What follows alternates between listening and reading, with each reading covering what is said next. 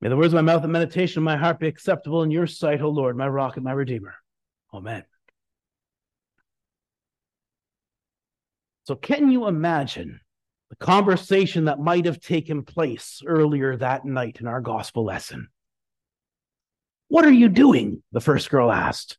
Oh, just packing some oil in case he's late, replied the second.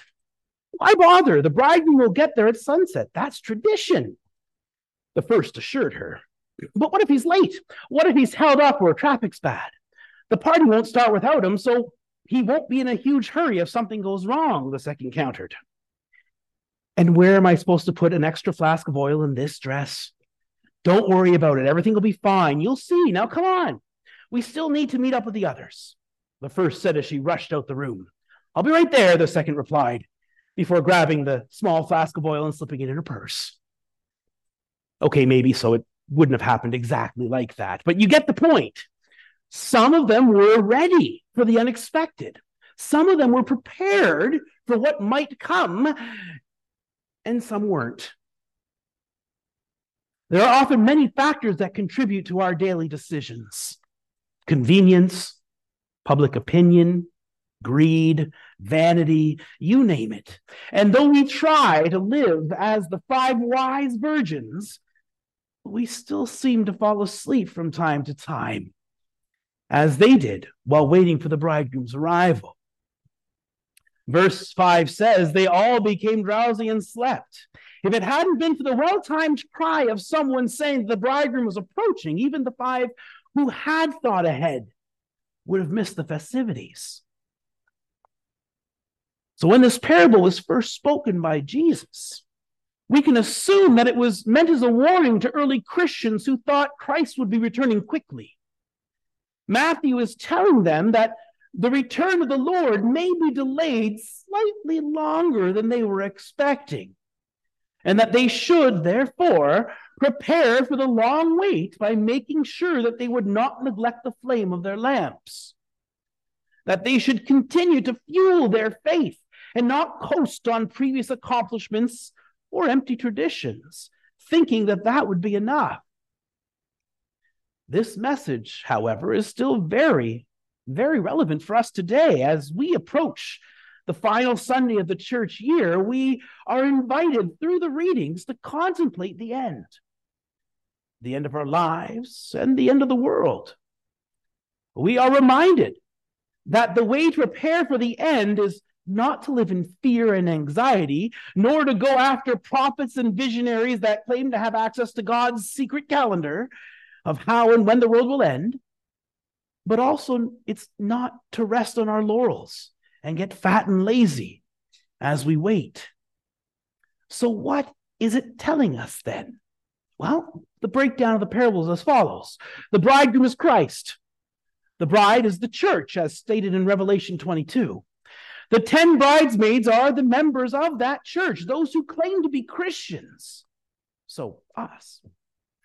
The flames that the lamps produce, which all the bridesmaids had, represent the faith which all Christians have. The oil which some of them had ample amounts of and others didn't, would then represent the substance that fuels our faith. It is this that God encourages us to keep a ready supply of. Now, while I was writing this sermon, a song kept playing constantly in my head. Maybe it's playing in yours too. Give me oil in my lamp, keep me burning. Give me oil in my lamp, I pray. Give me oil in my lamp, keep me burning, keep me burning till the break of day. Now, I'm sure all of you have heard that one at least once or twice in your lives, bringing to your mind times of sitting around a campfire or maybe Sunday school.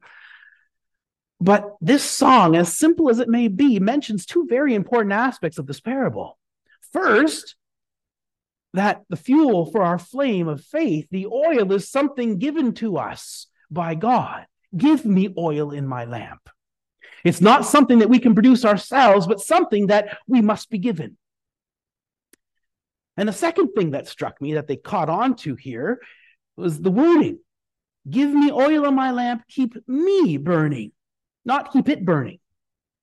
This fire should be visible, not in us, but on us, everywhere we go. And in everything we do, people should see this flame since we ourselves are the flame. The fire the oil feeds is the one that Jesus Christ himself planted within us through the work of the Holy Spirit, the fire of faith. And this faith should be visible to everyone as part of who we are, not just what we do once a week. But what kind of fuel can feed such a fire? Well, first, let's look at what the fuel feeds. It feeds our flame of faith. And what is this flame? Excuse me. And what is it that this flame produces? Well, when talking about this fire, Jesus says elsewhere in the Gospel of Matthew, neither do people light a lamp and put it under a bowl. Instead, they put it on its stand and it gives light to everyone in the house. In the same way, let your light shine before men that they may see your good deeds and praise your Father in heaven. So the flame produces light. What is this flame of faith all about then? What makes it shine so bright? What produces these good works? Well, St. Paul tells us that in 2 Corinthians as well. For God, who said, Let light shine out of darkness, has shone in our hearts to give the light of the knowledge of the glory of God in the face of Jesus Christ. And how has he done this? How has he given us and continues to feed this faith? Through the knowledge, the teachings of his son, Jesus Christ. St. Paul explains this also in the letter to the Romans. So faith comes from hearing, and hearing through the word of Christ. But knowing that we're physical beings, along with his word, God has also attached his very word of life to physical elements in order to help us grasp it even more clearly. And we call them the sacraments here in the Lutheran Church baptism, absolution, and the Lord's Supper. So, what is this fuel that keeps our flame of faith burning brightly? Well, it seems to be the means of grace, the very word of God, and the promises that God has attached this word to in order to deliver his gift of forgiveness, life, and salvation to us. The means of grace were given to us as the means to fuel our faith, to bring us and keep us close to Him, and to prepare us for whatever life may throw at us while we await His return. Be prepared. That was the motto I repeated every weekly meeting when I was with the Boy Scouts. It always it was always a good thing to keep in mind. My, my mother had a similar motto, better safe than sorry. But that one isn't quite as catchy, even if it's, you know, the same idea. Jesus told us that the Son of Man will come back on the last day, as we heard in our epistle lesson for today, to judge the living and the dead. How and when it will be, though, we don't know. And that's why we need to be prepared. How then is the wise Christian to prepare for the end times? That's what Jesus' words today are talking about. The best way to prepare for the end is to follow the example of the wise virgins. The wise virgins took enough oil to keep their lamps burning. In the same way, we should regularly study his word and receive his sacraments to keep our flame burning brightly too. This will help us to daily live our faith, keeping our flame burning brightly. Faith is not merely a, a, weekly routine of visiting the church Sunday morning or Saturday morning, as the case may be here, and checking off the box in surveys that say Christian. The living for Christ is a, is a daily event it's an hourly commitment, it's a constant frame of mind. That is the best way to keep ourselves ready and prepared for the Lord, no matter when the Lord chooses to come. Regularly, regular reception of his gifts of forgiveness through the absolution and the forgiveness offered through our baptism. Regular reception of the Lord's Supper for that same forgiveness and strengthening of faith regular Bible reading and personal devotions at home, making time every day for God, every day of our lives, in order to allow the Holy Spirit to keep that fire burning in us and not to put a bowl over our flame and pretend we're not. But we don't do this perfectly. And often, yes, we do choose ourselves over God, don't we? But the point of this parable was not to discourage, but rather it was to encourage us to be ready and prepared. It was not spoken make us feel as though we needed to be flawless. As I mentioned before, even the five wise virgins fell asleep while they waited. So, yes, while we should strive to be prepared, we will fail. God knows we aren't perfect, which is why he sent his son. It was through his coming to us here on earth, dressed in human flesh, that made it all possible. He did what we could not. He stayed up all night. He did not fall asleep. He did not sin or turn from God in any way. And then he called out from the cross on Calvary that it was finished. The price had been paid. The means for our heavenly acceptance had been assured. We are blessed that Jesus Christ, the bridegroom of his bride, the church here on earth, now sends out his messengers before him, proclaiming this blessed feat and reminding us of his imminent arrival. He has placed us in his church where we receive these gifts and hear that proclamation week after week and remind us to stay awake throughout.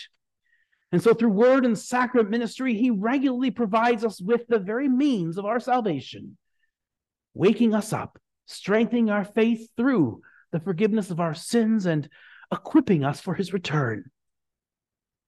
So wake up and keep that fire burning with the blessed fuel that your God provides for you free of charge through his Son, so that at his return we too may sing Hosanna to the King of Kings with all of his faithful. Amen. And may the peace of God, which surpasses all understanding, keep your hearts and minds through faith in Christ Jesus. Amen.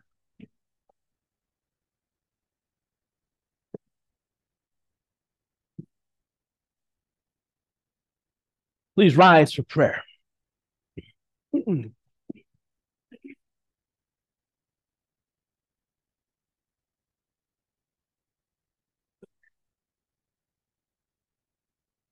Let us pray for the whole people of God in Christ Jesus and for all people according to their needs. Everlasting Father, grant that your people may remain faithful in receiving the oil that you provide for them in word and sacrament that they may not be found lacking when the bridegroom returns to receive his bride, the church. Lord, in your mercy, Heavenly Father, your church is a beacon of light to a dark and dying world. Help us, especially in times of political strife, to take refuge in you and trust that you are the only true source of authority in this world, and that it is you who has given out that authority to those who govern over us. Help us to be responsible citizens and loving our neighbors all around us. And be with our leaders, encouraging them to serve the people whom you have placed under their care, both in truth and in justice. We pray also for our brothers and sisters in the Ukraine, Russia, Israel, and Palestine at this time, as they currently live in open conflict and violence. Be with them all in this time of trial and give them the comfort that you will never leave them nor forsake them.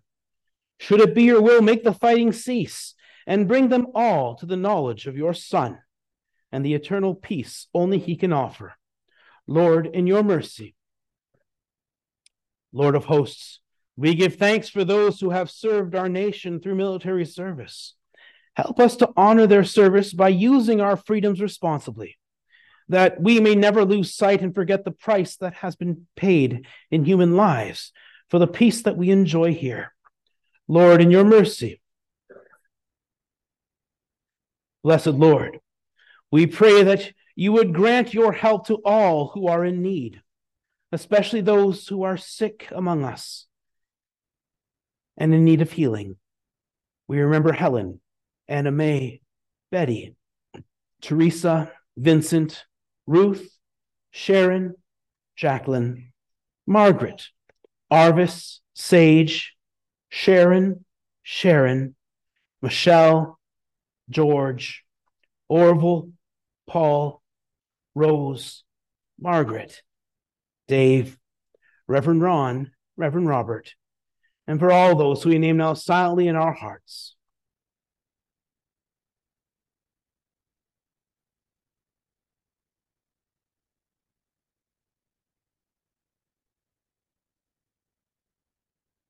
That they may receive healing as you will, and that they may be strengthened and comforted in their afflictions.